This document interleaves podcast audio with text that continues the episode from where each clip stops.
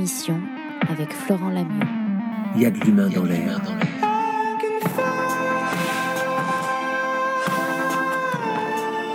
Bonsoir à tous. Merci d'être avec nous ce soir. Je vois que les pervers narcissiques réunissent. Je ne dirais pas que ça fait plaisir, mais en tout cas, nous, on est content de vous avoir avec nous ce soir. Ça, c'est sûr. Alors, Sigmund Freud, Sigmund Freud disait On ne devient pas pervers, on le demeure. On va donc ce soir s'intéresser à ce qu'on appelle les pervers narcissiques, qui ont qu'on voit fleurir de plus en plus dans la société moderne. On dirait des champignons, on en parle de plus en plus. Et on va voir ça avec Sabrina Philippe qui est avec nous, qui nous fait vraiment le plaisir d'être là ce soir. Sabrina Philippe est psychologue, elle est euh, auteure, elle est chroniqueuse. On l'a connue dans les émissions de Jean-Luc Delarue. Aujourd'hui, vous pouvez l'entendre sur Europe 1 dans la libre antenne, entre autres, et puis sur Énergie 12 dans euh, Crimes et faits divers. Sabrina, bonsoir. Bonsoir, merci de m'accueillir. Je dois dire que c'est un lieu vraiment exceptionnel ici. Je suis ravie d'être là.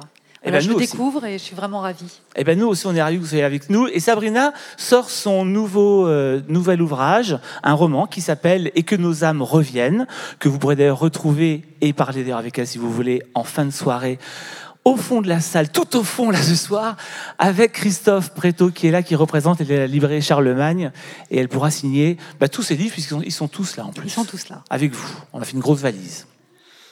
Alors on parle ce soir, on va peut-être s'asseoir, on parle ce soir donc de ce livre, parce que tout est parti de cette histoire de ce livre. Est-ce qu'on peut dire déjà, Sabrina, que ce livre bah, vous raconte? Oui, c'est exact. Euh, c'est un livre euh, très très autobiographique. J'ai l'habitude de dire inspiré de faits réels. Euh, mais en très effet, réel. Mais très réel, c'est vrai. On parle dans ce livre d'une rencontre toxique. Qu'est-ce que c'est que les rencontres, les, rencontres toxiques, les amours toxiques? Comment est-ce qu'on peut définir ça avant de définir le pervers narcissique? Parce que j'imagine que dans le toxique, il y a plusieurs degrés. Oui, j'aime bien parler de relations d'emprise. Alors c'est vrai que le pervers narcissique, on en parle beaucoup. euh, C'est un, c'est un terme qui a été euh, très utilisé, trop et, et souvent assez mal, je dirais. Mais euh, la relation d'emprise, plus globalement, euh, c'est celle qu'on peut avoir en effet avec un compagnon, une compagne, mais également dans des relations de travail, dans des relations amicales. Et bien souvent, d'ailleurs, euh, on n'en a pas qu'une. C'est-à-dire que ça vient toucher un point particulier euh, chez celui qui le vit, qui va être cette victime. Il a l'habitude, c'est une touche qu'on a déjà enfoncée, mais on va aller plus avant pour l'expliquer. Alors justement, on parle du pervers narcissique. Est-ce que dé- déjà, est-ce qu'on est qu'on définit précisément le pervers narcissique? Est-ce que c'est une pathologie? Est-ce qu'on peut le repérer? Et est-ce que c'est pas un terme finalement qu'on galvaude un petit peu aujourd'hui? Alors c'est pour ça que je préfère parler de relation d'emprise. Parce que la perversion narcissique représente un pourcentage infime de la population. C'est vraiment une pathologie euh, extrêmement... Alors on va dire que c'est le point le plus haut de la relation d'emprise, mais beaucoup de personnes ont des relations d'emprise sans pour autant être avec un tout à fait un ou une perverse narcissique. Donc euh, là, on est vraiment chez le pervers narcissique dans les mécanismes euh, les plus aigus qui vont aller vraiment jusqu'à la destruction de l'autre et, et souvent, je, je dirais, jusqu'à la mort de l'autre. Donc il faut bien quand même euh, appliquer des nuances. Euh, et comme vous le voyez, je suis là. Vous n'êtes pas morte. Non, Ce qui ne tue pas rend plus fort? Toujours, toujours.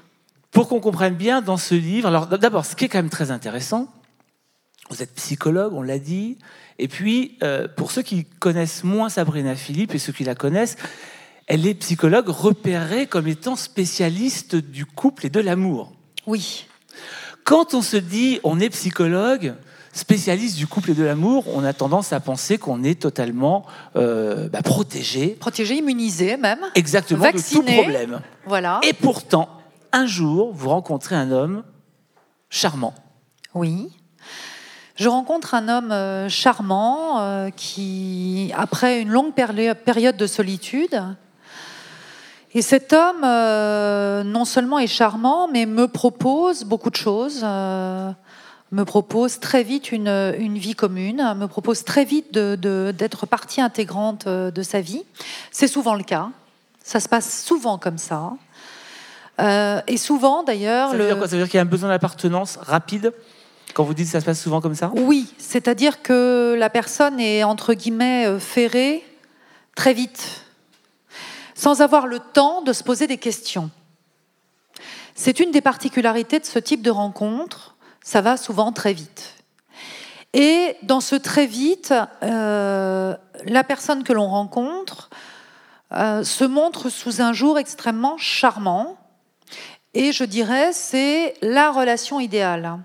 D'ailleurs, pour être très honnête, à chaque fois que j'ai eu des patients euh, qui me disaient j'ai fait une rencontre, c'est l'homme ou c'est la femme idéale, à chaque fois ça a allumé des alarmes chez moi en disant oh là là, attention, le prince charmant, la princesse charmante n'existe pas. Tout ça me semble un peu suspect.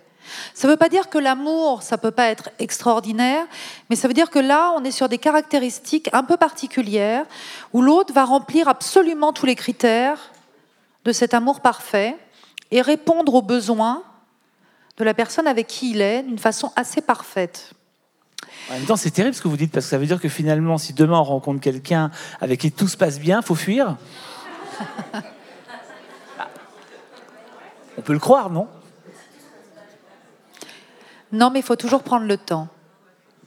C'est important de prendre le temps et de se dire que, de toute façon, alors, il faut aussi comprendre, voilà, on y, on y arrivera plus tard, mais toutes nos rencontres ont un sens. Toutes nos rencontres sont là pour nous transformer, y compris les plus malheureuses. Et c'est ce que j'explique aussi dans ce roman. Ça, on va y venir. Faisons un petit Petit à petit, on fait un petit teasing. Donc, euh, au début, c'est toujours, c'est ce que j'appelle la lune de miel. Alors il y, a, toujours des petites dissonances, et je les perçois, ces dissonances, mais pour autant, le décor et ce qu'on me propose est, assez fabuleux pour ne pas dire non. Et puis souvent, ce sont des personnes, en effet, qui sont assez charismatiques, assez sympathiques, très sociales, très sociables en société. Et euh, vos amis, vos proches vous disent Waouh, mais ce type est génial cette femme est formidable parce que ça existe évidemment chez les femmes comme chez les hommes. Euh, donc euh, ça vous renforce dans le fait que bah, finalement que vous avez trouvé une personne extraordinaire et qu'en plus cette personne vous regarde avec des yeux d'amour, mais aussi voilà dans une volonté d'être avec vous incroyable. C'est le début. C'est le début. C'est le début. Alors, juste une parenthèse d'ailleurs, puisque avant qu'on poursuive, c'est que j'ai croisé quelques personnes en bas, euh, des, jeunes femmes pour ne pas les citer d'ailleurs, qui m'ont dit oh, Mais il n'y a que des femmes ce soir, je suis sûr. Est-ce que finalement, on a, on a, l'impression que pervers narcissique va avec homme? Pas du tout. Vrai? Pas du tout. Et ben voilà, et toc pour celles qui le pensaient. Pas du tout pour avoir euh, suivi des hommes en consultation qui étaient pris dans ce type de de rapport. Et je dirais même que c'est un petit peu plus difficile pour ces messieurs, parce qu'autant une femme peut s'inscrire en tant que victime, pour un homme c'est un peu plus compliqué de s'inscrire en tant que victime et, euh, c'est, et de reconnaître finalement qu'ils se sont entre guillemets fait avoir. Euh, c'est beaucoup plus complexe. Oui, parce que ce que, ce que vous n'avez pas encore dit, c'est que ces personnages-là sont avant tout des victimes ce sont des bourreaux victimes. Ce sont des bourreaux victimes, voilà. Qui rendent leurs victimes bourreaux. Exactement. Donc vous, vous faites cette rencontre. Ce qui est assez énorme pour pas dévoiler tout le livre non plus, mais c'est que au deuxième rendez-vous déjà, vous avez une espèce d'intuition négative et vous ne l'écoutez pas. Oui, même j'ai un empêchement euh, clair, puisque au moment où je dois rejoindre cet homme, euh, en effet, mon portail se bloque. À l'époque, j'avais une petite maison aux alentours de Paris, et il est impossible pour moi de sortir de, cette maison. Le portail s'est bloqué, la, la, commande électrique ne fonctionne pas, et je dois donc prendre une échelle pour escalader le portail. En prenant l'échelle, je tombe, je m'assomme donc. Et j'y vais quand même. Qu'est-ce qu'on peut être têtu? Et je me dis, mais vraiment, c'est trop injuste. Après, parce que j'avais passé une longue période de célibat, et je me dis, pour une fois qu'il y a un homme qui me plaît, franchement, c'est pas cool. la vie est dure. Et la vie est juste finalement, puisqu'elle elle vous donne un message à ce moment-là que vous n'écoutez pas. Elle me donne un message, elle m'en donnera quelques fois, oui. Pas mal. Donc tout est beau, tout est rose au départ, c'est ça qui vous fait craquer, c'est que cet homme, en fin de compte, fait rêver, apporte du rêve. Comment se passe l'escalade? Qu'est-ce qui se passe?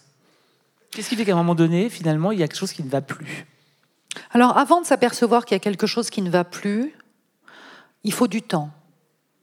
Et c'est le propre de ces relations d'emprise. C'est valable d'ailleurs vraiment comme en amitié, comme dans le travail. On ne voit pas. C'est impossible à voir pour différentes raisons. La première, c'est que ça arrive par toutes petites touches très très euh, subtiles. Très subtiles. Et donc, ces petites touches très subtiles, ce petit saupoudrage, euh, dans une histoire qui part comme un conte de fées, ben, on se dit, bon, finalement, euh, aucune histoire n'est parfaite.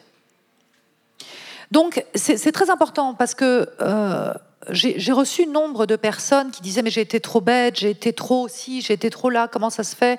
Moi qui ai des responsabilités, moi qui, voilà, moi qui suis psychologue, moi qui... Comment j'ai pas vu? Mais ça ne se voit pas. Et ce que j'ai écrit dans ce livre, c'est que le propre du piège, euh, c'est toujours de le sentir à partir du moment où on l'effleure, mais c'est trop tard, puisqu'il se referme au moment où on l'effleure. On ne le voit pas. Voilà, ça c'est déjà la première raison. La deuxième, c'est que, et ça c'est valable tout au long de ces relations, il y a toujours du chaud et du froid qui est soufflé. On souffle le chaud et le froid. C'est la petite remarque qui blesse et le compliment. Toujours. Ce qui fait que vous dites Ah, c'est pas sympa, mais vous n'avez pas le temps de vous dire que c'est pas sympa parce que derrière, il y a un compliment ou il y a quelque chose qui va faire que, voilà, finalement, vous allez effacer cette remarque. Donc, c'est comme un effet qui s'annule, mais en réalité, ce que vous ne voyez pas, c'est que, comme une boussole, comme je l'ai écrit, votre boussole ne sait plus où est le nord et le sud petit à petit, parce que quand c'est répété, vous ne savez plus où est le bien, le mal, le nord et le sud, voilà. Et la troisième euh, chose, c'est que ça va jouer sur votre propre culpabilité. Et ça aussi, c'est très fort. Il y aura toujours une part de vrai dans les reproches, parce que c'est fin. Et ça vient jouer sur votre propre culpabilité. C'est comme ça que je l'explique d'ailleurs dans ce livre, euh, lors de la première scène, qui est un peu, euh, voilà, un peu plus violente. finalement, après ça, je me dis, mais oui, c'est vrai, il a raison. J'aurais pas dû acheter autant de nourriture puisqu'on s'en va. Ça commence par ça, par des reproches sur le frigo. Voilà. Et il y a une espèce de violence qui se dégage des propos. Je suis pas habituée, mais je suis un peu sonnée par ce qui se passe. Je me dis non, mais. Et puis j'ouvre le frigo et je me dis mais c'est vrai qu'il est plein, c'est vrai qu'on s'en va, c'est vrai que bah, finalement j'aurais pas dû acheter autant. Et puis c'est normal. Voilà, c'est les premières disputes dans un couple et il y en aura d'autres. Donc euh, on accepte, parce que c'est pas si grave. C'est pas si grave. C'est ça le danger finalement de penser c'est pas si grave. C'est là où le piège commence à se refermer. Oui, parce que c'est petit à petit qu'on va rentrer dans cette relation d'emprise. C'est pas d'un coup. C'est-à-dire que si au moment euh, T0, premier jour, on vous projette au moment jour plus 100, vous dites non mais c'est pas possible, jamais j'accepterai ça. Mais c'est pas comme ça que ça se passe. Il y a 0, 1, 2, et très doucement, très doucement, vous descendez. Et comme en plus il y a de la culpabilité, petit à petit, vous vous videz de votre énergie. Commencez à vous remettre en question, vous dites non mais là finalement je suis pas... Voilà. Et puis, tout est remis en question, y compris votre propre personnalité, votre fonctionnement, vos atouts qui n'en sont plus. Tout est remis en question. Et au bout d'un moment, évidemment, comme c'est un peu comme un embrigadement sectaire, vous voyez, parce que c'est en permanence. Donc au bout d'un moment, vous savez plus distinguer le vrai du faux, surtout que, et ça c'est toujours le cas, ces personnes sont toujours extraordinaires en société. Et lorsque vous êtes en société, moi lorsque j'étais en société, cet homme me prenait la main en me regardant religieusement en disant mais c'est la femme de ma vie. Et là vous dites il y a un truc. Mais vous, juste avant, vous avez une remarque blessante. Donc vous, vous n'avez pas envie de sourire. Et peu à peu, les personnes qui vous voient, finalement, se disent, mais c'est elle qui a un problème. Oui, vous avez un problème. Mais celui qui crée ce problème, il est devant vos yeux en train de sourire. Et là, justement, dans ces moments-là, on est face à des gens qui ne comprennent pas la situation, qui sont incapables de la comprendre parce qu'ils n'ont pas les codes. Absolument. J'imagine. Qu'est-ce qu'on ressent? Mais encore une fois, on vit tout ça dans un espèce de brouillard sans bien se rendre compte. Moi, je ne me rendais pas vraiment compte. Il n'y a pas de colère. Il y a de la colère à un moment, parce que la remarque est blessante. On s'énerve, mais l'autre vous prend dans un autre sens, alors du coup, votre énervement, hop, part, et hop, vous êtes à nouveau à sa merci. C'est un mouvement subtil, hein. c'est vraiment un petit mécanisme d'horloge. Ça passe forcément par, vous parliez donc de la culpabilité de la part de la vraie victime, et est-ce que le bourreau en face, lui, ça passe par de la dévalorisation systématiquement? C'est un peu ça son outil? C'est son outil principal, la, dévalorisation. Il faut savoir que ces personnes-là choisissent souvent euh, des hommes, des femmes qui sont assez brillants, plutôt bienveillants, plutôt dans la compassion.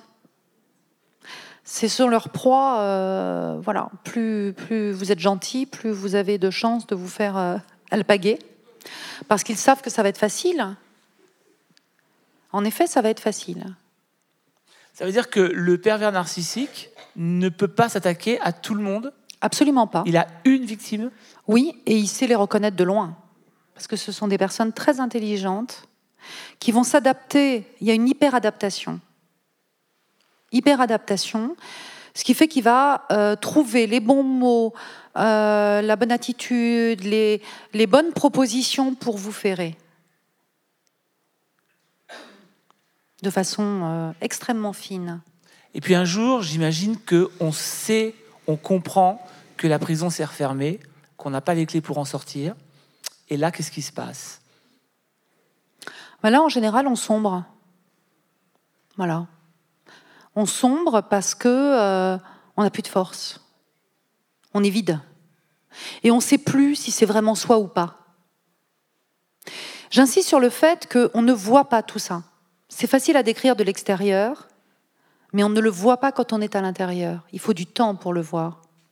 Et bien souvent, il aurait fallu, il faudrait pouvoir partir un mois, deux mois pour se rendre compte. Mais jamais cette personne ne vous laissera prendre de la distance. C'est comme une secte, c'est pareil. On ne vous laisse jamais prendre de la distance, sinon vous allez vous rendre compte que ce que vous faites, c'est n'importe quoi. C'est pareil. Vous êtes toujours soumis à, cette influence qui ne, part pas.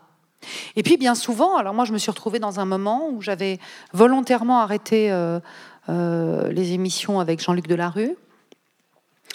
Euh, c'était volontaire, je voulais écrire absolument. Je, pensais, enfin, je trouvais que j'avais plus ma place. J'avais déjà fait trop d'émissions, je l'avais trop dit, tout ce que j'avais dit. Et puis, c'est une émission qui perdait en teneur aussi à ce moment-là. Jean-Luc allait de plus en plus mal, c'était compliqué.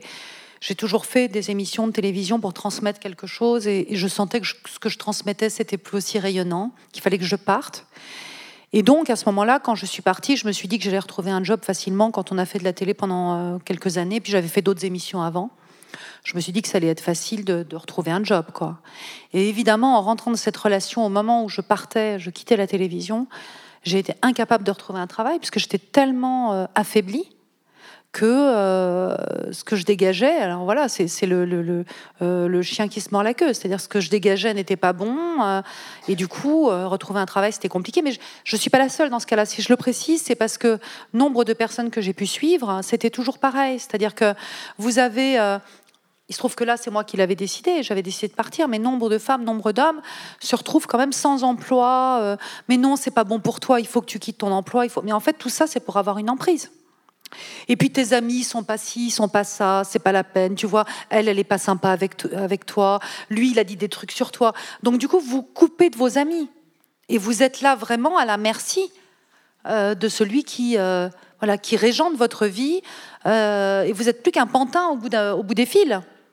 Vous, en l'occurrence, vous l'étiez complètement d'un point de vue affectif et financier. Et financier. Vous vous retrouvez vraiment. Mais c'est souvent le cas. C'est souvent le cas, notamment chez les femmes souvent le cas, parce qu'il y a une incitation à, quitter ce qu'on a.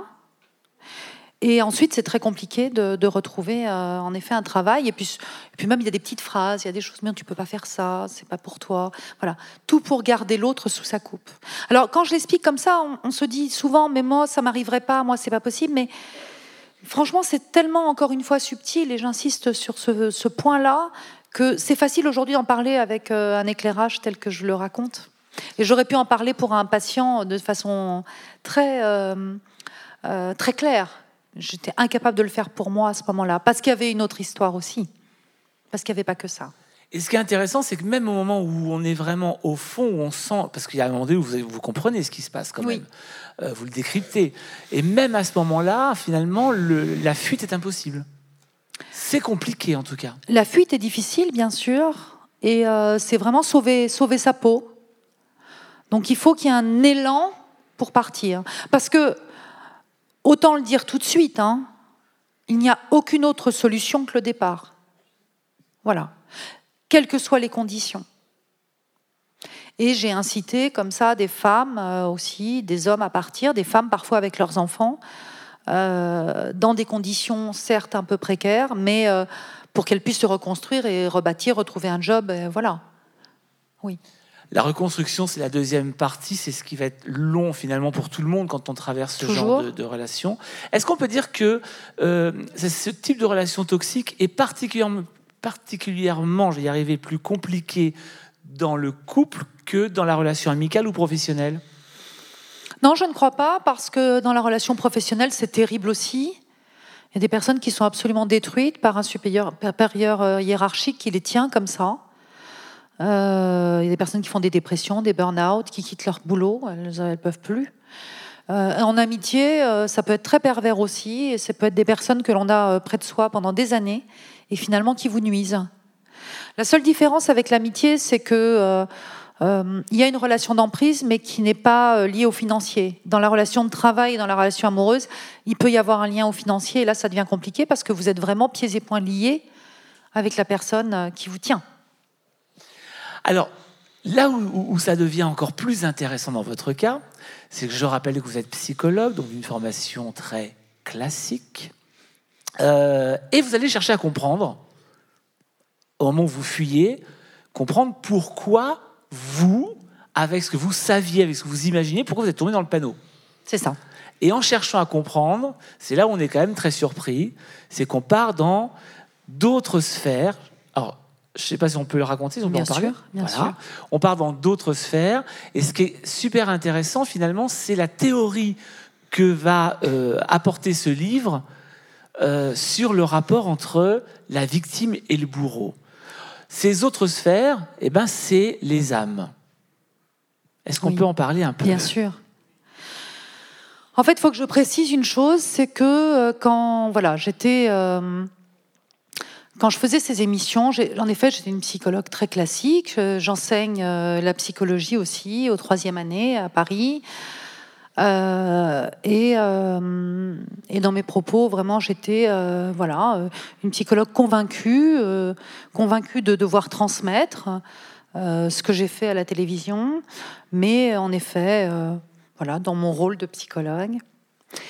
Et puis, j'ai fait une rencontre extraordinaire qui est venu tout bouleverser dans ma vie. Et, euh, et dans de cette rencontre, j'ai fait un livre, euh, mon premier roman, Tu verras, les âmes se retrouvent toujours quelque part, qui traite du sujet de l'âme sœur. Et, euh, et c'est là où j'ai pris conscience, en fait, qu'il y avait une dimension aussi spirituelle en nous, donc psychologique, spirituelle, et que j'ai fait énormément de recherches, de lectures, euh, divers et variés pour pouvoir élargir, passer de la psychologie à la spiritualité. Et ça a été l'objet euh, euh, d'un deuxième livre, Petit manuel de navigation pour l'âme, où j'explique toutes les étapes de transformation du psychologique au spirituel en passant par le philosophique. Et en réalité, tout cela se rejoint. Voilà, quelles que soient les religions, quelles que soient les thérapies, quel que soit le chemin, les étapes sont semblables et le but est le même. Donc, euh, je me suis intéressée en effet à cette vision un peu plus spirituelle de nos vies, et je dis bien spirituelle, mais non ésotérique. J'insiste sur ce point. Je trouve que le questionnement est plus intéressant que la réponse, et la réponse, je ne l'ai pas. C'est pour ça que j'ai toujours refusé de faire des conférences sur la réincarnation ou sur autre chose. Je trouve que c'est intéressant de se poser la question. Maintenant, euh, qui sait ce qu'il y a derrière la vie ou derrière la porte de la vie, moi je ne le sais pas. Je défie quiconque de pouvoir le dire, parce que même quand on écoute les médiums, ils ont tous une vision différente, donc ça prouve bien que finalement c'est déformé aussi par nos propres euh, représentations. Néanmoins, euh, il est vrai que, et c'est ce que je raconte aussi dans ce livre, quand j'étais petite, je faisais beaucoup de rêves terrifiants j'avais des visions, mais quand je dis petite, j'avais 4-5 ans. J'avais des visions extrêmement fortes euh, de la Seconde Guerre mondiale. Et des rêves euh, qui comportaient des détails euh, qu'on ne peut pas comprendre quand on a 4-5 ans. Je m'en souviens encore de ces rêves-là. Ils m'ont pas quitté. J'entendais parler allemand, je ne comprenais pas l'allemand, personne ne parlait allemand autour de moi, donc je ne savais même pas que c'était de l'allemand d'ailleurs. Et ça m'a poursuivi, en effet, jusqu'à mon adolescence. Et puis, j'ai gagné le premier prix du concours de la résistance. C'était un concours qui réunit euh, tous les collèges euh, voilà, de France. On m'a remis une médaille pour ça. C'est Chirac, à l'époque, qui était maire de Paris, qui m'a remis la médaille. Et à ce moment-là, je me suis dit, bon, maintenant, il faut que ça s'arrête. Parce que je baignais vraiment trop dans, dans cette... euh, c'était trop pour moi, en fait. C'était trop envahissant cette période-là, donc j'ai fermé la porte de cette période. Ce qu'il faut dire pour, avant de continuer ça, c'est que ce qui finalement vous a ouvert les yeux, si je ne dis pas de bêtises, c'est les propos qu'il tenait, euh, qui étaient très antisémites. Qui s'est mis à tenir, pas, pas, au départ bien évidemment, hein, mais au, fur et à mesure de, la, de la, relation, vers la fin surtout, très antisémite. Ça, ça vous a, ça a créé une sorte de, de d'électrochoc Ça a créé une sorte d'électrochoc et les visions sont revenues. C'est-à-dire que je me, suis je me suis retrouvée à avoir à nouveau des visions, même en pleine journée, qui me transperçaient complètement, que je ne voulais pas comprendre, et puis des événements, euh, jusqu'à, euh, en effet, un, moment où je me retrouve en Allemagne, euh, voilà, pour, on, on va m'avait demandé d'écrire des articles, donc je me retrouve à Berlin et et j'entends parler très fort allemand dans les bureaux. Et là, je suis prise de secousse, je ne sais plus ce qui se passe et je me réfugie en dessous d'un bureau, euh, complètement euh, terrifiée, en me demandant, euh, en me disant, je suis en train de devenir dingue. Ouais. Et là, finalement, petit à petit, vous allez rencontrer des professionnels qui vont tous vous aiguiller finalement vers la même chose. C'est ça qui est étonnant alors qu'ils ne se connaissent pas, ils ne se sont pas rencontrés, bien évidemment, et votre histoire n'est pas publique, donc aucune raison de le savoir. Et on vous raconte quoi? Alors, euh, on me raconte, euh, c'est important parce que vous savez, souvent on va faire des consultations, on en attend évidemment l'extraordinaire. Et puis, comme je l'écris, parfois c'est juste une phrase. C'est une phrase qui va euh, résonner en vous, qui, semble même, qui peut sembler anodine. Mais en effet, je découvre que, euh, que j'aurais vécu à cette période-là, en tout cas que mon âme aurait vécu à cette période-là, et que je rejoue, voilà, Seconde Guerre mondiale, et que je rejoue quelque chose avec cet homme euh, qui, était, euh, qui était de l'autre côté, qui était un nazi. et et en effet, ça devient vraiment, ça devient un peu délirant. Enfin, ces propos deviennent vraiment délirants au fur et à mesure du temps, ce qui me permet de partir, quand même. Euh, mais vraiment, euh, voilà, qui viennent toucher quelque chose en moi d'extrêmement fort.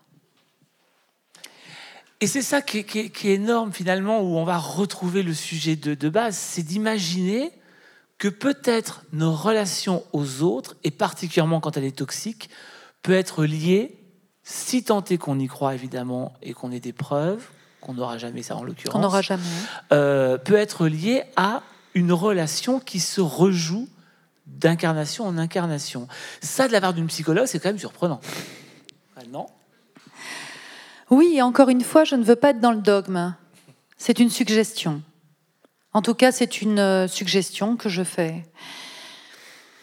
Euh, je pense que toutes nos rencontres sont, sont des rencontres d'âme et qu'on se retrouve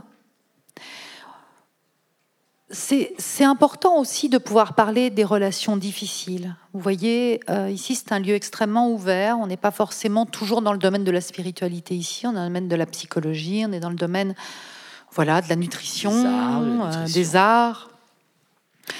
Dans le milieu un peu spirituel, on parle beaucoup de la lumière. La lumière, c'est magnifique, c'est merveilleux. Mais, euh,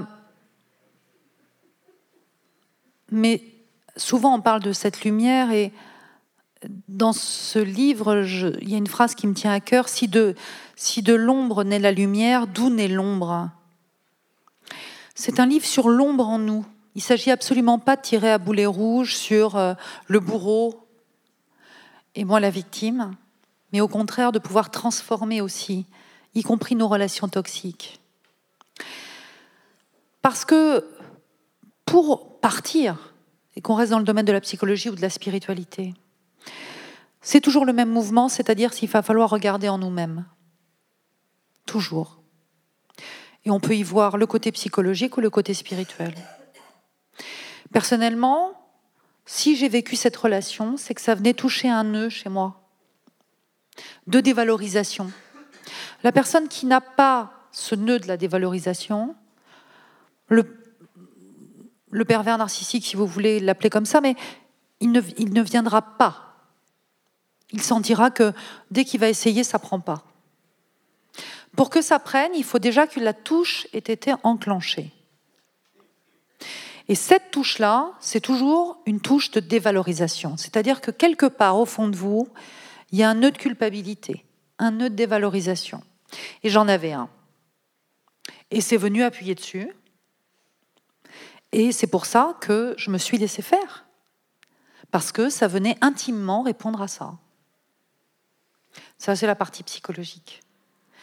D'un point de vue spirituel, c'est pareil, c'est descendre au fond de soi, au fond de son âme et se dire mais qu'est-ce que je rejoue? Quand, Dans le petit manuel de navigation pour l'âme, il y a une, question que je pose et elle me semble essentielle et je l'ai souvent posée à mes patients. Souvent, on va se positionner en victime dans nos vies. On va se dire oh là là, il m'est arrivé ça. Et s'il m'était pas arrivé ça? Et si j'avais pas eu ces parents-là? Et si j'avais pas eu cette relation-là, cette relation euh, perverse? Et si j'avais pas eu ce boulot? Et si j'avais pas. C'est souvent sur un mode de plainte qu'on vient consulter, en tout cas. Alors moi, j'aime bien poser cette question. Imaginons que vous êtes euh, dans les nuages, et vous êtes une petite âme, et vous regardez le monde et vous vous dites, quel parent, quelle vie je vais choisir pour apprendre ce que j'ai à apprendre. Et ça me semble intéressant de se poser cette question en ces termes. Si je devais choisir la vie que j'ai, les parents que j'ai, les relations que j'ai, qu'est-ce que je serais venu apprendre? Parce que pour moi, la vie est l'école de notre âme. On vient apprendre, on vient se transformer. Et chaque relation, chaque événement est un apprentissage. Et les apprentissages les plus grands sont souvent douloureux. Ça, c'est une réalité. Comme je le dis souvent, la joie nous fige. Pourquoi? Parce que si vous vous retrouvez face à un paysage merveilleux, avec la personne que vous aimez, vous avez envie que le temps s'arrête vous avez envie que ce moment devienne éternel. La souffrance nous transforme parce qu'on cherche à y échapper. Et c'est dans le mouvement pour y échapper qu'on va se transformer. Et qu'on va essayer de trouver des solutions, des solutions, des solutions. Et donc on va se transformer comme ça. Ça, vous le comprenez avant de le retrouver, parce qu'en fait, vous le retrouvez. C'est pas, pas juste, un ça se termine, je me sauve, je suis guéri, je suis sauvé, et non il y a un retour. Vous l'avez compris à ce moment-là, avant, qu'est-ce qui se passe pendant ce retour? Pourquoi ce retour? Alors ce retour déjà parce que ce sont des personnes qui ne vous lâchent pas comme ça. Voilà. Des personnes qui, euh, qui sont là, qui sont là, qui sont là, qui ne vous lâchent pas, malgré cette mise à distance. Donc c'est déjà la première raison. Euh, je pense que je vais pouvoir le soigner.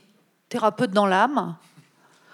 J'ai euh, évidemment euh, la vanité de me dire que je vais le soigner et que même en partant, je l'ai soigné. Et c'est ce qui veut bien me faire croire.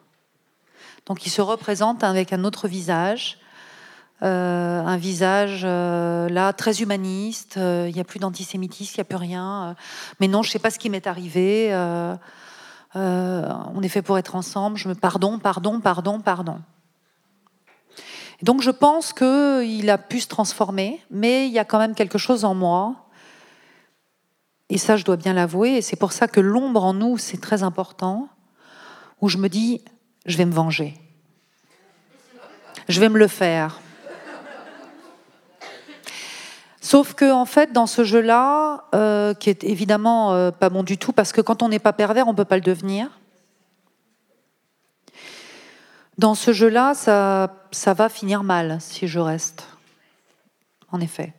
Parce qu'il y a une telle violence à un moment que j'aurais pu le tuer. Et là, je me dis, faut, faut arrêter. Parce que ça va mal finir. Et je sens bien que ce rejoue là, j'ai conscience que ce joue, euh, que celle qui euh, un soir tient un couteau euh, n'est pas Sabrina Philippe, psychologue, mais une jeune femme juive. Je sens vraiment que c'est très fort. Et qu'on n'est plus nous, en fait, qu'il y a autre chose là. D'ailleurs. C'est là où on comprend finalement ce qu'on est venu chercher? Oui. Pourquoi je vis des histoires comme ça, moi? Euh, Sans doute pour les transmettre, sans doute pour les partager. C'est mon rôle euh, dans cette vie, c'est j'ai toujours transmis. Et après ça, je me suis dit, il faut que j'écrive un, livre euh, sur ce sujet, mais qui va plus loin. Euh, J'invite en fait le lecteur à voir l'ombre en lui aussi. Parce que que ce soit pour nous ou d'une façon sociétale, voir l'ombre en nous, c'est se donner une opportunité de la dissoudre. Tant qu'on ne veut pas la voir, on ne peut pas. Et l'ombre chez l'autre, c'est ce qui amène aussi à ce racisme, cette exclusion de l'autre. C'est l'autre qui est mauvais, c'est l'autre qui est méchant, c'est l'autre qu'il faut exclure, c'est l'autre qui me nuit. Donc ce mouvement d'exclusion, on l'a aussi de façon intime et on peut l'avoir de façon sociétale. Ce que vous êtes en train de dire là, ça veut dire quoi? Qu'il faut finalement, au bout du compte, la vraie sagesse, c'est de presque comprendre celui qui essaie de nous détruire? Faut comprendre. Parce que vous parlez, dans votre livre, vous parlez assez régulièrement aussi de ses douleurs, de ses. euh, finalement, vous, vous, vous touchez toujours aussi son côté faible. Bien sûr. Ça, c'est important. pas- Est-ce que c'est important pour s'en sortir, ça? C'est important de voir la douleur de l'autre et, évidemment, il y a beaucoup de souffrance en fait chez l'autre. hein, il faut bien le comprendre, mais c'est pas le principal. Le principal, c'est de, voir à l'intérieur de soi. Et ça, c'est un mouvement très difficile, vous savez, de voir à l'intérieur de soi. C'est pas si évident, parce qu'on veut pas voir souvent ce qu'il y a à l'intérieur de nous. Il y a un exercice que je donnais euh, souvent à faire, c'est euh, de rester 20 minutes sans rien faire. Je parle pas de méditation. Juste 20 minutes sans rien faire dans son canapé, surtout pas sur une terrasse où on est distrait, rien. 20-25 minutes. Vous faites ça tous les jours. On est inconfort au bout d'un moment. Au début, on regarde la plainte. euh, Tiens, il faudrait que je fasse le ménage. Qu'est-ce qu'on va manger ce soir? Hein Puis au bout d'un moment, ça se calme, le mental se calme, puis ça commence à émerger. Mais bien souvent, ce qui émerge, c'est pas très sympa. hein. Arrêtez de me regarder comme ça. Mais non, mais. C'est pas évident hein, de regarder à l'intérieur de soi. Franchement. Voilà, c'est un mouvement. Et d'ailleurs, c'est tout l'objet de la psychothérapie. Je vais voir à l'intérieur de moi. Bien pour ça, souvent qu'on se fait accompagner, mais c'est- pas quelque chose de facile. Par, pourquoi? Parce qu'on y trouve du très beau, parce qu'on a tous une grande lumière en nous, on a tous de l'amour à donner, et on a d'autres choses qui sont beaucoup moins jolies et qu'on veut pas voir. Toute relation nous sert à grandir, c'est ça que ça veut dire? Oui, toute relation nous sert à grandir.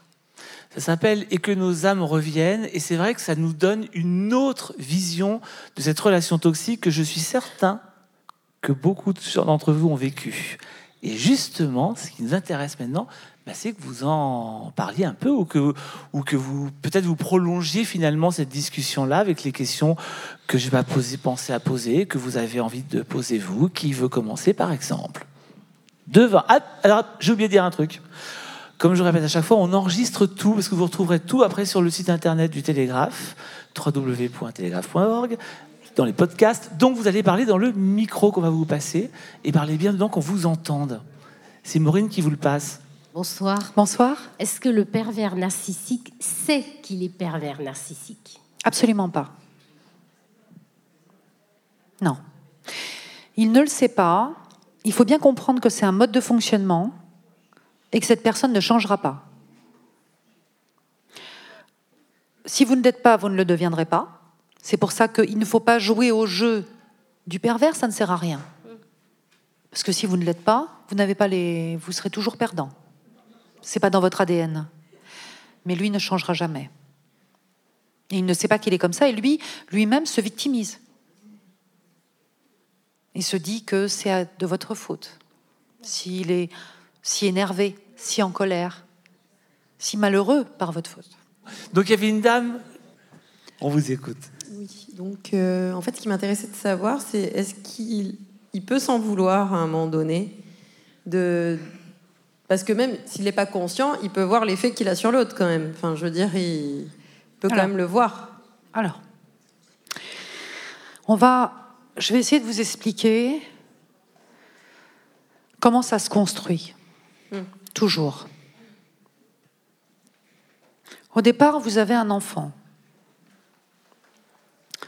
C'est un enfant en souffrance, dans une extrême souffrance. Cet enfant dans une extrême souffrance qui n'est pas toujours visible, hein. j'insiste là-dessus. Vous avez beaucoup d'enfants qui souffrent alors que le décor extérieur ne laisserait pas penser qu'il puisse y avoir une telle souffrance. Les parents sont là, il est nourri, logé, il part en vacances. Mais le lien à la mère, au père, et souvent c'est à la mère, le lien est quasiment inexistant pour de vrai. Et cet enfant, en extrême souffrance, a deux choix. Soit il grandit avec cette extrême souffrance, il va se suicider à l'adolescence, ou au début de l'âge adulte, parce que la souffrance n'est pas supportable. Donc en général, ce sont des personnes qui vont vers la toxicomanie, puis vers le suicide. C'est un peu pareil dans le cas d'overdose ou autre. Là, je suis très sérieuse. hein. Ou alors, il, il a... Il y a un mécanisme qui peut le sauver. Il va couper les fils de l'émotivité. Il coupe. Il coupe son ressenti. Et à ce moment-là, ça fonctionne, il ne ressent plus la souffrance. Les fils sont coupés. À partir de là, il va faire semblant. Semblant, c'est ce qu'on va appeler le faux self. Il fait semblant. Il va très très bien faire semblant. Mais à l'intérieur, les fils sont coupés. Il va faire semblant euh, d'être un bon élève à l'école, semblant. Il fera très très bien semblant toute sa vie. Il se conformera très très bien à ce qu'on lui demande. Mais ça veut dire, à partir du moment où l'émotivité est coupée, ça veut dire qu'il n'y a pas de culpabilité. Pour éprouver de la culpabilité, il faut qu'il y ait de l'émotivité. Il n'y a pas de culpabilité. Il n'y a pas d'empathie. Donc il fait semblant d'avoir de la peine, semblant de vous d'être malheureux.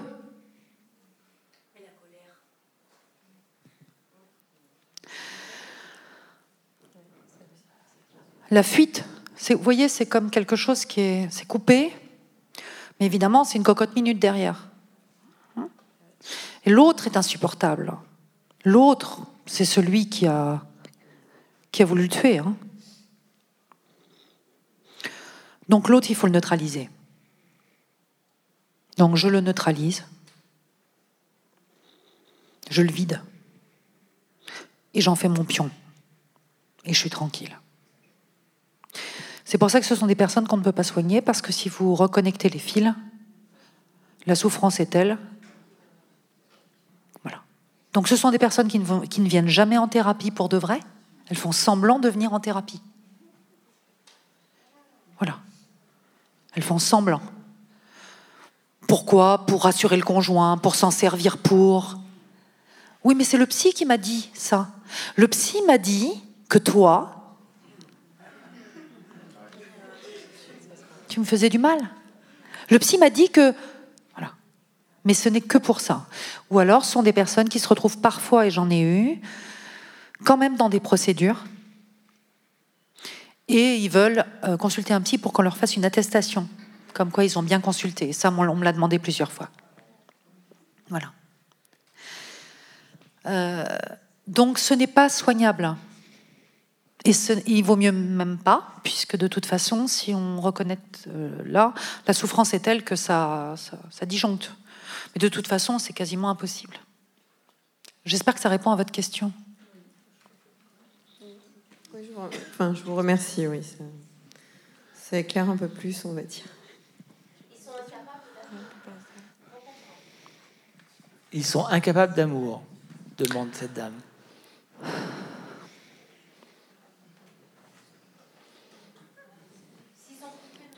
Oui, oui, j'entends bien. Il y a quelque chose de l'ordre de l'amour, mais c'est trop. Ça existe, hein. Mais euh, c'est noyé dans la haine, dans la colère, dans beaucoup de choses qui, qui l'étouffent. Bien sûr qu'il y a. Moi, j'ai- j'ai fini par voir cet homme comme un petit garçon en souffrance, une extrême souffrance, qui demandait de l'amour en fait, mais qui était incapable de le recevoir même. Nous avons une question devant. Euh, je- J'ai deux questions. Euh, c'est justement lié à, à l'amour, mais de, de l'autre personne. Est-ce que la victime, elle, euh, elle, est, elle aime cette personne ou non? Et la deuxième question, c'est que monsieur vous a présenté comme euh, psychologue aussi euh, qui fait du travail en couple. Est-ce que dans ce travail-là, vous avez dit que normalement ces types de personnes elles ne font pas de thérapie, mais est-ce que vous avez trouvé avec un couple qu'il avait un des deux que- qui est pervers? Et comment ça, comment ça a évolué? Voilà. Merci. Alors votre première question, pardon, vous m'avez dit? C'est euh, l'amour, quelle est la place de l'amour de la personne qui est victime? Est-ce qu'elle aime ou elle n'aime pas et c'est une relation dépendante euh, Je pense qu'il y a une relation de dépendance, bien sûr. Alors, vous savez qu'est-ce que l'amour hein Pff, voilà.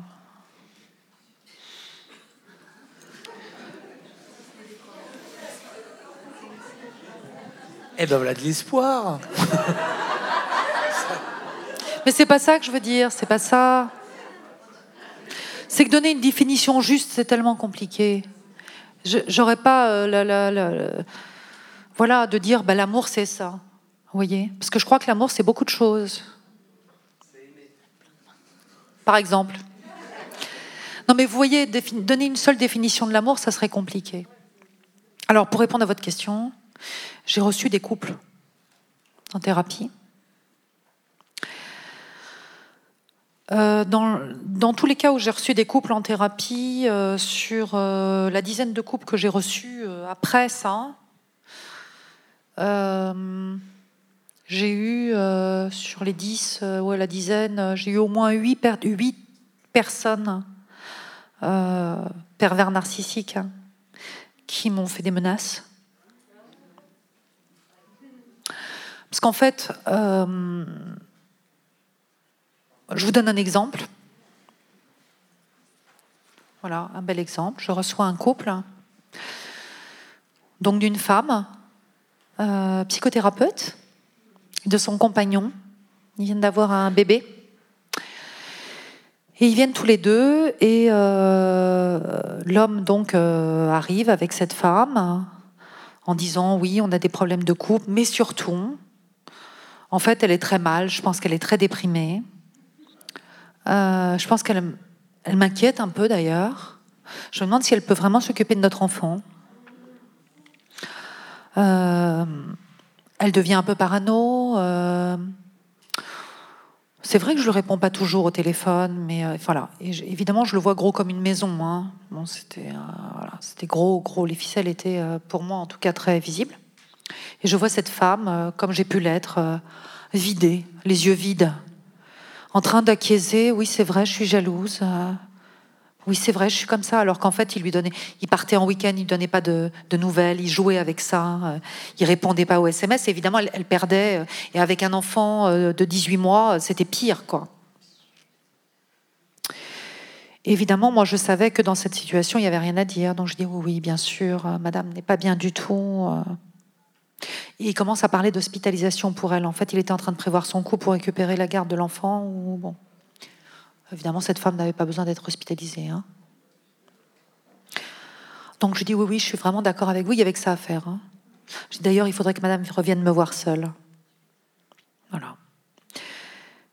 Parce qu'en effet, euh, c'est limite. Donc je vais dans son sens, parce que je le vois agir. Et alors à un moment, il pleure, ma main, il pleure hein, sur mon canapé. Oh, c'est terrible, je l'aime tellement. Mais elle est tellement folle. Donc j'assiste à la scène en me disant... euh. Et donc je reçois cette femme qui revient seule. Et là, je lui dis, voilà, voilà ce que vous vivez, vous reconnaissez, je vais vous expliquer. Et souvent, dans ces cas-là, je, leur dis, bah, écoutez, on va aller sur Internet, vous allez lire là, ici, vous allez commencer à lire ce que, ce que vous êtes en train de... Parce que quand vous tapez pervers narcissique, vous avez pas mal de, de sites qui répertorient. Donc, elle a reconnu ce qu'elle était en train de vivre, mais pour en sortir, c'était autre chose. Et, la première chose qu'elle m'a dit, mais mon fils, comment il va faire avec mon fils? Je dis, il va falloir partir, il va falloir vous protéger, parce que là, il est déjà en train de préparer le coup, en disant que vous êtes bonne à, enfermer. Voilà. Voilà ce genre de cas que j'ai pu avoir. Et évidemment, elle est partie. Et là, j'ai commencé à avoir des appels anonymes. J'ai commencé à voir ça a sonné. La nuit, ça sonnait. Et puis à un moment, il m'a envoyé un mail pour me dire qu'il allait m'envoyer son, son avocat. Enfin voilà, des menaces. Et ça, je l'ai eu plusieurs fois. Ça pose une question justement, ça. Est-ce que la justice aujourd'hui reconnaît ce type de, C'est bien tout le problème. C'est bien tout le problème. Et notamment quand les femmes ou les hommes ont des enfants, c'est très compliqué. Voilà, parce que ce sont des personnes qui sont très fortes, qui vont faire des attestations par l'un, par l'autre. euh, Et souvent, euh, malheureusement, la victime se retrouve euh, impuissante. Ils sont tellement malins. Et la corporation des psychologues, justement, des psychiatres, des psychologues, ne peut pas avoir euh, un impact sur l'évolution de ce regard? Moi, je crois qu'il y en a pas mal qui passent à travers les mailles du filet, notamment dans ces affaires euh, de garde d'enfants. J'ai vu trop de femmes se voir enlever carrément la garde de leur enfant. J'ai une femme qui s'est vue enlever la garde de sa fille, oui. Oui, il a réussi. Il a réussi. Et ça arrive malheureusement trop souvent. Oui, bonsoir. Tout à Bonsoir. l'heure, vous disiez que ça remonte à l'enfance et de la relation avec la mère.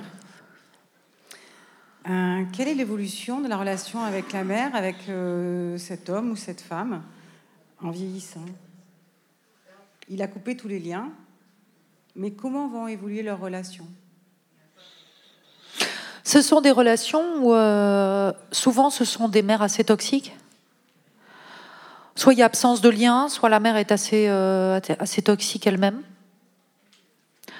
Euh, et en fait, c'est une relation de faux semblant. Voilà. Il n'y a pas de lien de cet amour, de cette reconnaissance inconditionnelle qu'a une mère pour son enfant.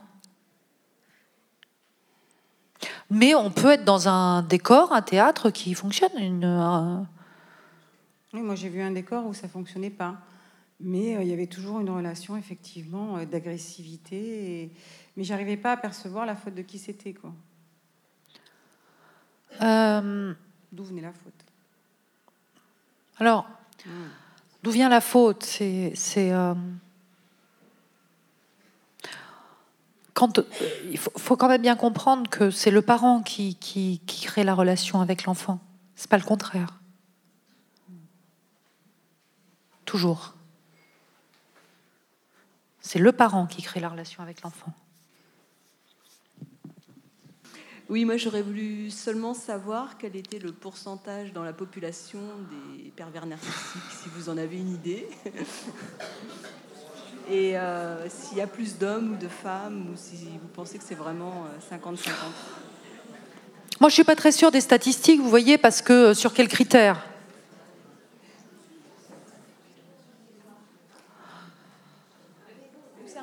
On est dans, dans l'ordre de, de, quelque chose d'assez subtil. Donc je pense que toutes les statistiques sont tronquées. Et euh, encore une fois, vous avez le pervers narcissique dans la relation vraiment très pathologique qui peut avoir, qui, peut aller jusqu'à la violence physique. Vous avez aussi toutes ces relations d'emprise existantes avec leurs différents degrés. Voilà. Bonsoir. Vous dites qu'un pervers narcissique s'est coupé de toutes ses émotions, de toutes ses émotions. Mais la colère, c'est une émotion. Et j'ai connu un homme qui pour moi est un pervers narcissique et qui était très très souvent en colère. Bien sûr. Donc il reste cette émotion. Alors oui, mais en même temps, euh, cette colère, c'est la haine de l'autre. Quand je dis il est coupé de ses émotions, il est coupé de ses... Euh, euh, comment dire Cette empathie. Voilà. Merci. D'accord? L'autre est celui qui lui a fait du mal. Il est dangereux. Il faut donc l'abattre. La colère est une façon de l'abattre. Ok, merci. Mais il n'a pas de culpabilité sur cette colère. Bonsoir. Bonsoir. J'aimerais en poser plusieurs, mais je joue le jeu, j'en pose qu'une. Deux max. Et ça sera très court. On n'a rien dit, nous. hein. J'aimerais rebondir sur le sujet aussi qui avait été évoqué, sur la question importante dans ce mécanisme d'emprise. C'est déjà difficile de s'en sortir par rapport à cet autre-là. Mais quand il y a un enfant ou des enfants, qu'il y a des procédures de divorce, vous l'évoquiez, euh, on peut se rendre compte qu'il y a deux choses, et ma question vient après, qui rentrent en ligne de compte. Vous me dites ce que vous en pensez.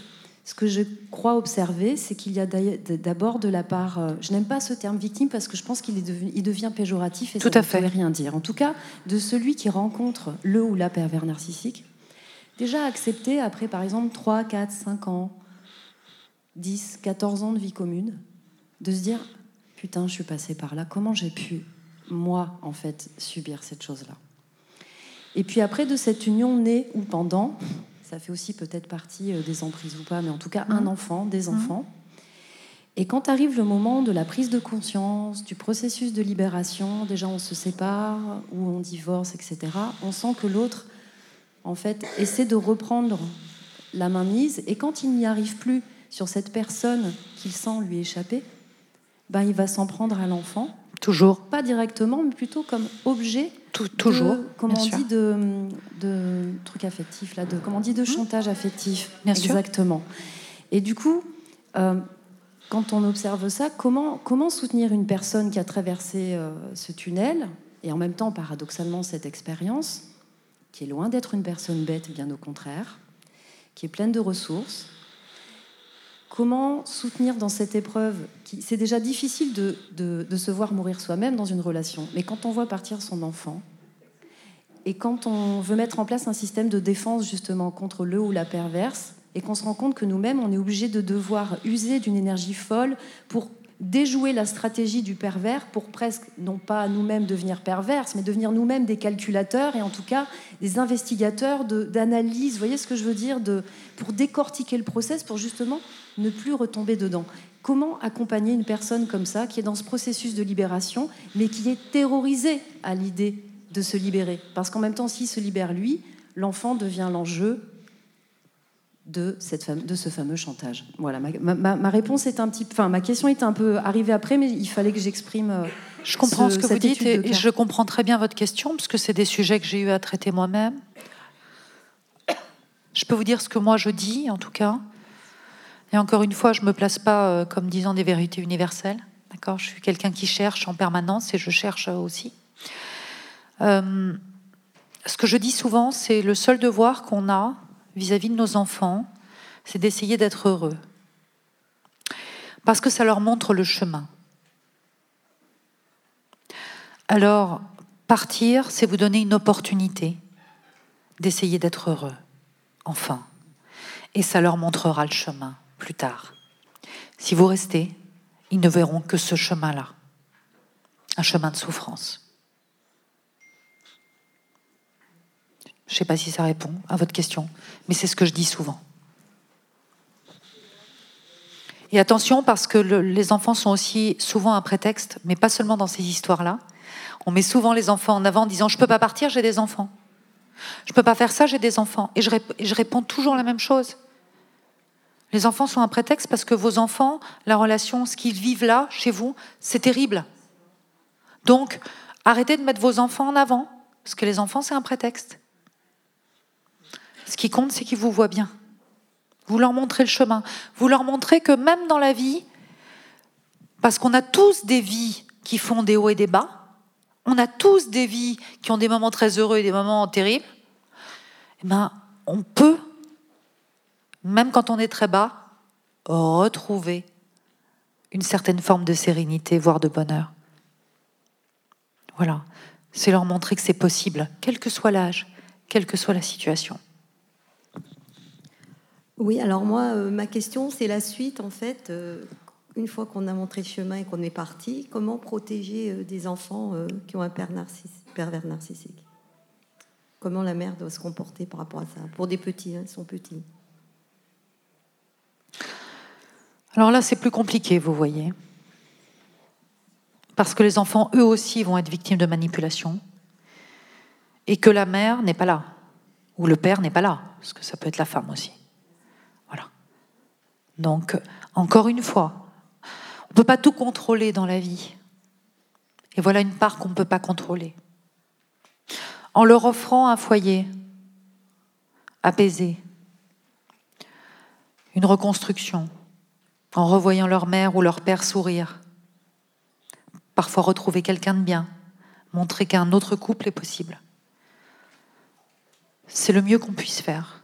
Toute la part où ils sont avec l'autre, on ne peut rien faire. Ça ne nous appartient pas. Et je reviens sur ce que j'ai dit. Si on avait choisi nos vies, qu'est-ce qu'on est venu apprendre?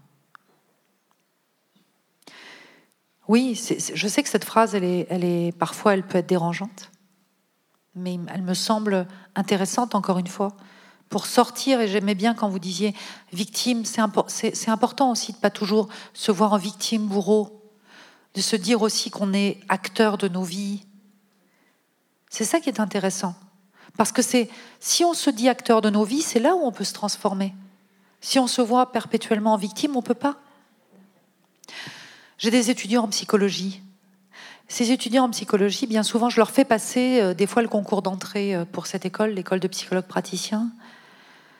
Et, euh, et souvent, ils veulent se montrer sous leur, sous leur meilleur jour. Et puis parfois, certains ont vécu des choses vraiment difficiles.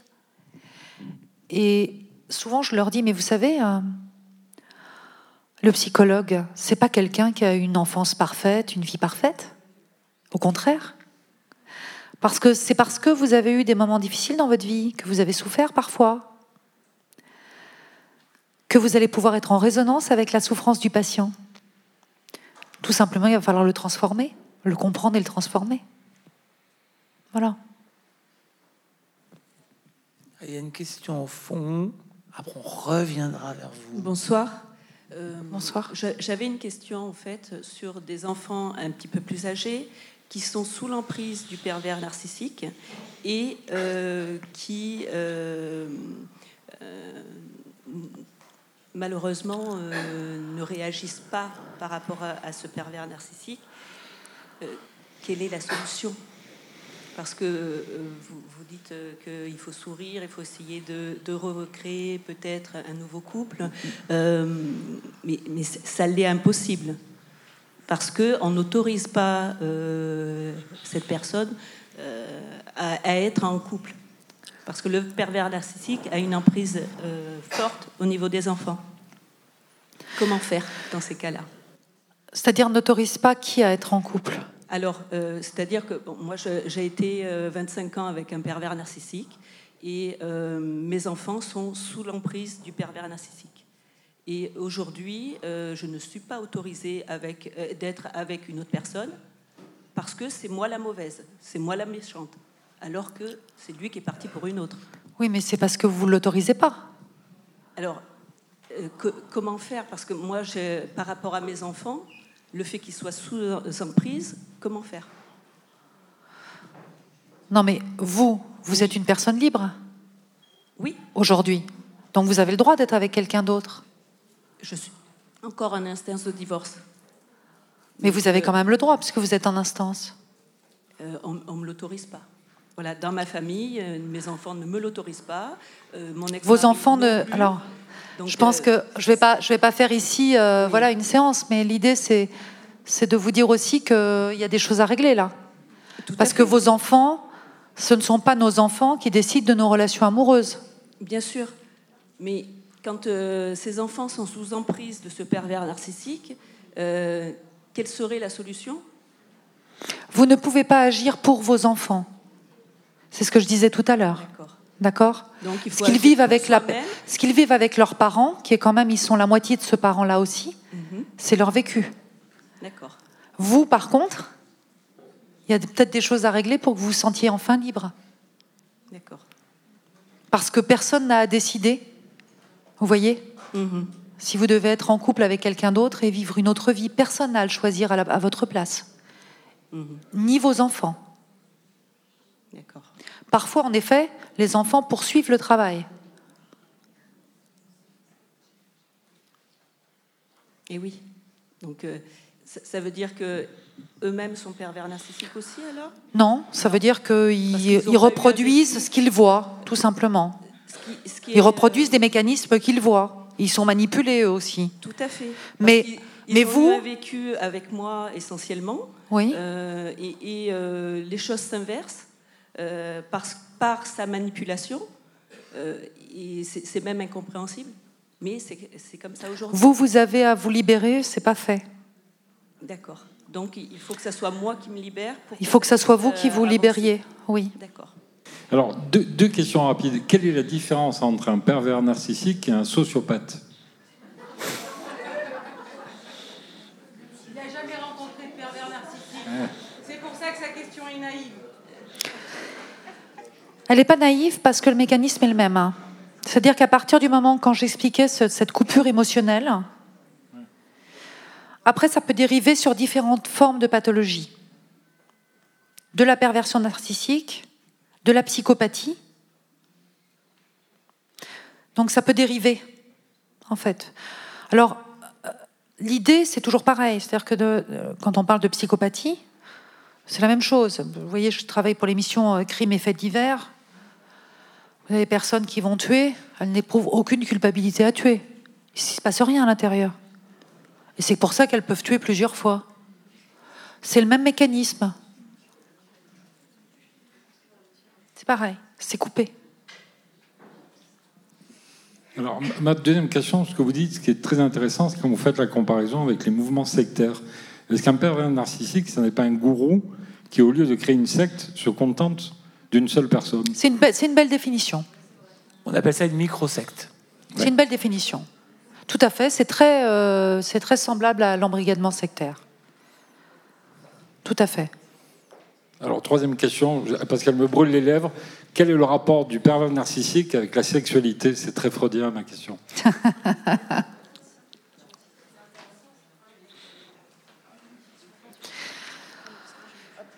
Une sexualité euh, qui peut être perverse aussi. Vous avez nombre de personnes qui ont des sexualités assez perverses. Évidemment, ça va avec, ça va bien avec.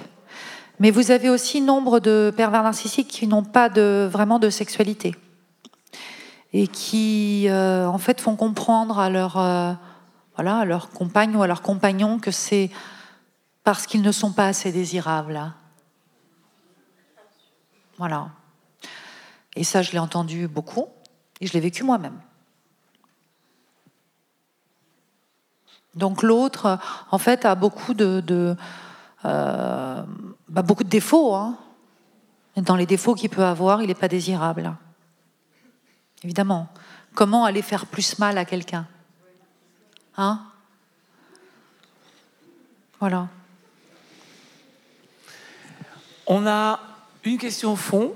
Oui, bonsoir. Euh, Ça revient après ici. Je, je voulais savoir euh, si on arrive à s'en sortir, par exemple en prenant euh, le prétexte de partir avec un autre homme.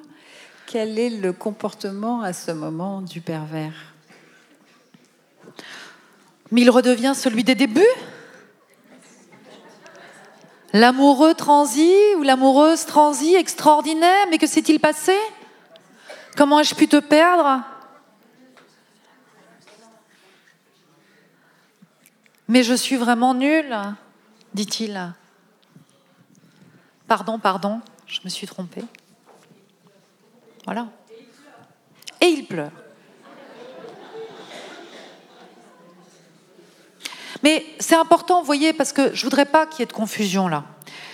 Ce que j'ai voulu faire passer dans ce livre, encore une fois, et je vous remercie d'ailleurs de votre précision, je veux pas qu'il y ait de bourreaux et de victimes. Il y a deux personnes qui se rencontrent. Il y a une personne qui a une problématique, une autre qui a sa problématique, et ça vient s'enclencher l'un dans l'autre. Et c'est pour ça que ça fonctionne. Parce que, vous voyez, je ne voudrais pas qu'on dise, oh là là, le méchant, le vilain. C'est tout le contraire de ce que j'ai voulu écrire. Donc je ne voudrais pas qu'on aille sur cette voie-là. Vous voyez? On est responsable de nos vies. Et, euh, euh, et c'est important de le comprendre, en fait. Parce que si on considère que l'autre est le mauvais et nous, vous voyez, euh, le bon, hein, mais qui s'est fait avoir, c'est faux comme, comme, comme interprétation. Voilà, c'est important, je voulais, je voulais le redire, je voulais pas qu'on soit sur ce, ce registre-là. C'est-à-dire que la première chose à trouver, je pensais à madame qui m'a posé une question tout à l'heure, la première chose à trouver, c'est pourquoi j'arrive pas à me libérer? Qu'est-ce qu'il y a à l'intérieur de moi? Qu'est-ce que j'ai pas réglé à l'intérieur de moi? Pourquoi, quand il agite la corde, là, ça fait toujours bling-bling, ça fait toujours autant de musique, ça résonne si fort? Voilà, c'est ça qui est important. On, on aura une question devant après. Euh, bonsoir. Euh, Bonsoir.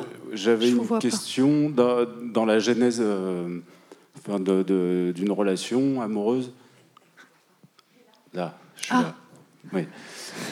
Euh, je voulais savoir, euh, euh, moi j'ai eu une relation avec euh, une personne compliquée et je la pensais bipolaire.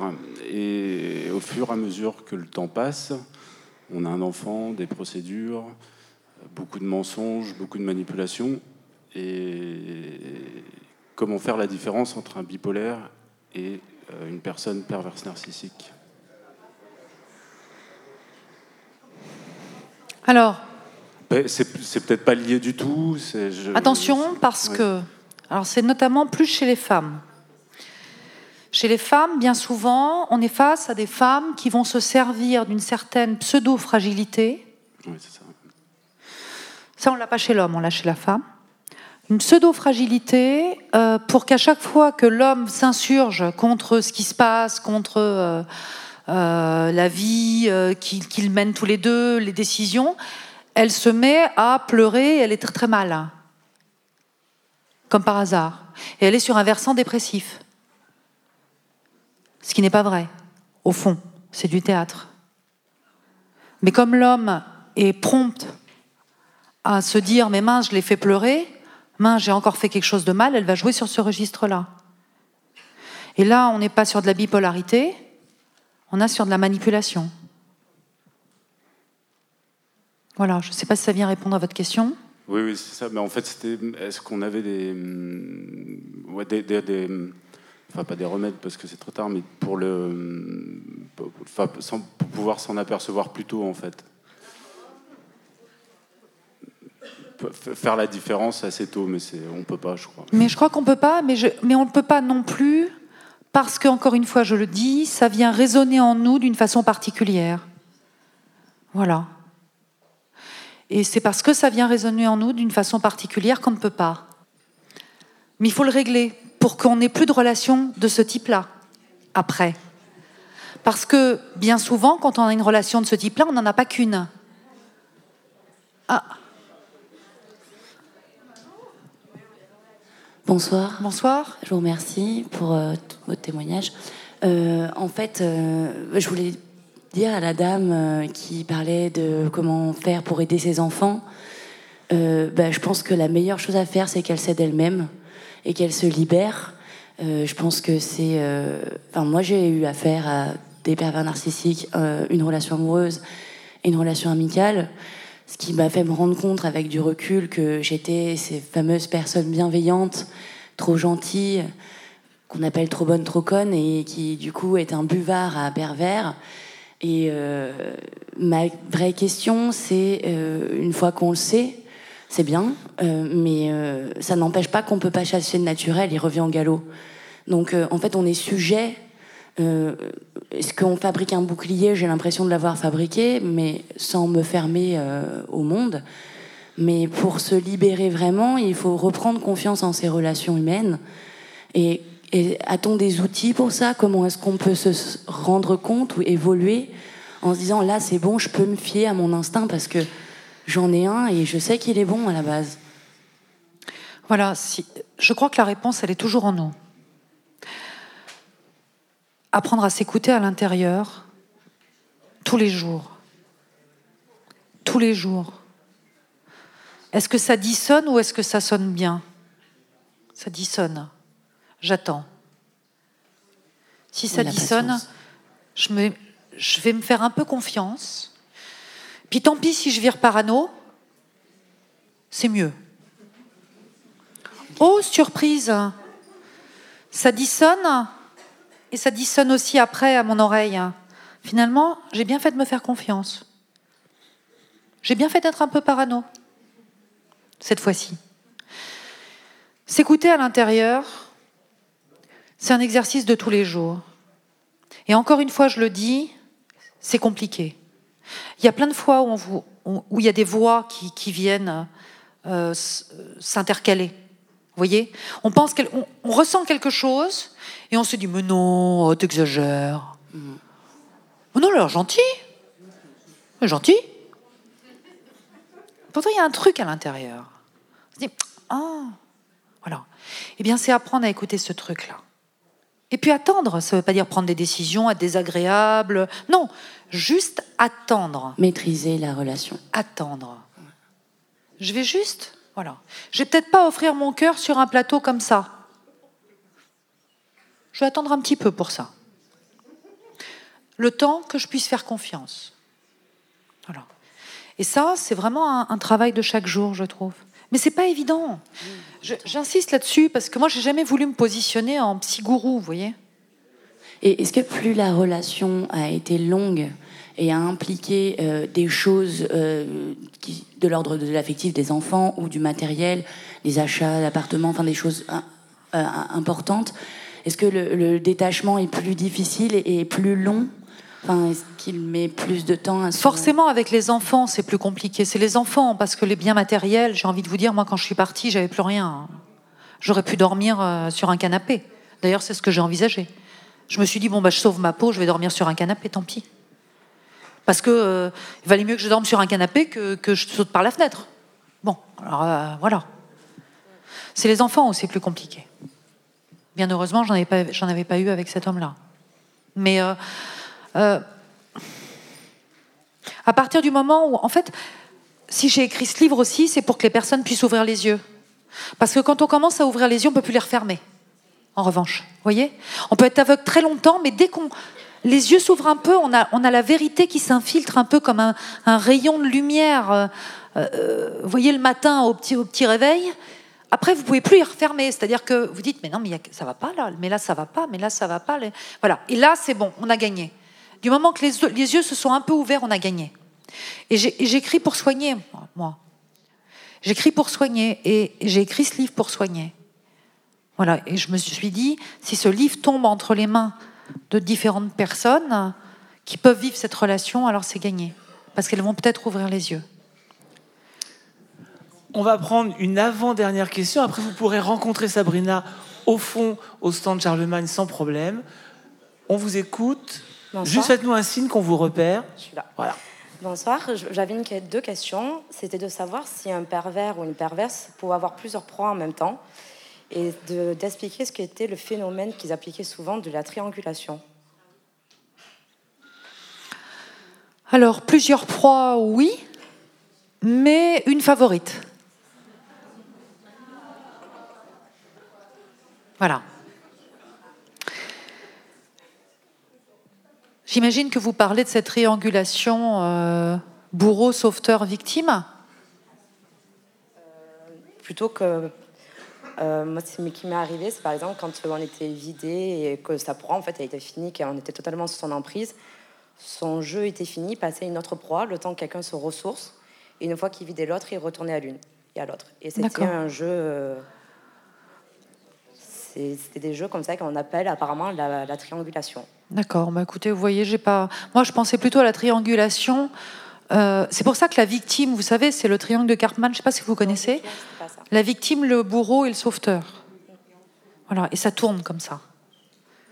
Donc vous êtes la victime, puis peu à peu le bourreau, puisqu'il vous fait passer pour un bourreau, puis vous êtes le sauveteur, et puis vous tournez comme ça. Allez, une dernière question là.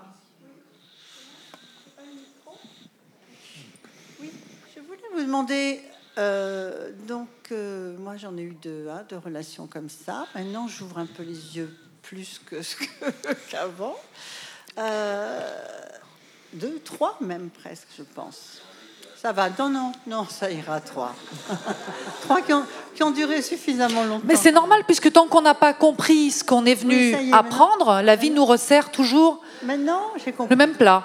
Mais euh, que pensez-vous à ce moment-là? Parce qu'on se dit, bon sang, bonsoir, mais toute ma vie, je vais faire ça, j'en veux plus, je veux plus personne. C'est pas bien quand même. Donc, donc la psychogénéalogie, qu'est-ce que vous en pensez? N'est-ce pas? Pour comprendre. Euh, Écoutez, moi, je-. C'est parce que je suis une scientifique que j'aime bien comprendre. mais qu'est-ce que vous en pensez? Qu'en pensez-vous? Je pense que toutes les démarches sont bonnes à Ah. partir du moment où elles vous rapprochent de vous. D'accord. Je pense qu'il n'y a aucune démarche mauvaise à partir du moment où elle vous laisse la liberté et l'autonomie. Quelle que soit cette démarche, mais c'est très important de rester libre et autonome. Que euh, lorsqu'on va voir un psy qui vous impose de vous voir deux fois par semaine pendant je ne sais pas combien d'années, c'est aussi toxique qu'une secte. D'accord? Le but de toute prise en charge, c'est de retrouver votre autonomie et de naviguer seul. Toute démarche qui vous permet d'y arriver est bonne, quelle que soit la voie que vous choisissez. Bonsoir. Bonsoir. Je voudrais savoir si vous êtes d'accord Ça, c'est la question moi. bonus. Ah. Une ou- un pervers euh, n'est pas, ne vous aime pas, mais aime la façon, d'homme- la façon dont aime cette personne, sa victime. La victime aime la personne. Est-ce que vous êtes d'accord? Vous avez compris? Vous voulez que je re- recommence? Je crois que plutôt que d'amour, je crois qu'il est indispensable pour lui d'avoir le pouvoir afin de neutraliser l'autre. J'aime bien comparer, je le, compare souvent. C'est euh, la personne qui avait été un pervers ou une perverse narcissique, c'est comme une mouche prise dans une toile d'araignée. Voilà. Elle ne peut pas partir. Les fils sont quasiment invisibles, mais ils sont quand même là. Merci. Merci. Eh J'espère que je. Oui. Je pense que c'était plutôt pas mal. Merci. J'espère que j'ai pu répondre à vos questions euh, diverses. Je sais qu'il y en avait beaucoup euh, ce soir. Et beaucoup qui n'ont pas été posés, j'imagine. En tout cas, j'ai quand même un message à délivrer, un ultime message. il n'y a pas d'autre solution que de partir. Voilà, je le redis. Quelles que soient les conditions de ce départ, c'est le plus important. Pourquoi? Parce qu'à partir du moment où on s'en va, comme par hasard, la vie vient vous offrir ce qu'il vous manque. En l'occurrence, pour moi, c'était un travail, un appartement que j'ai pu retrouver. Donc, il y a toujours, la vie nous offre toujours ce dont on a besoin à partir du moment où on est prêt à le recevoir. Voilà, merci.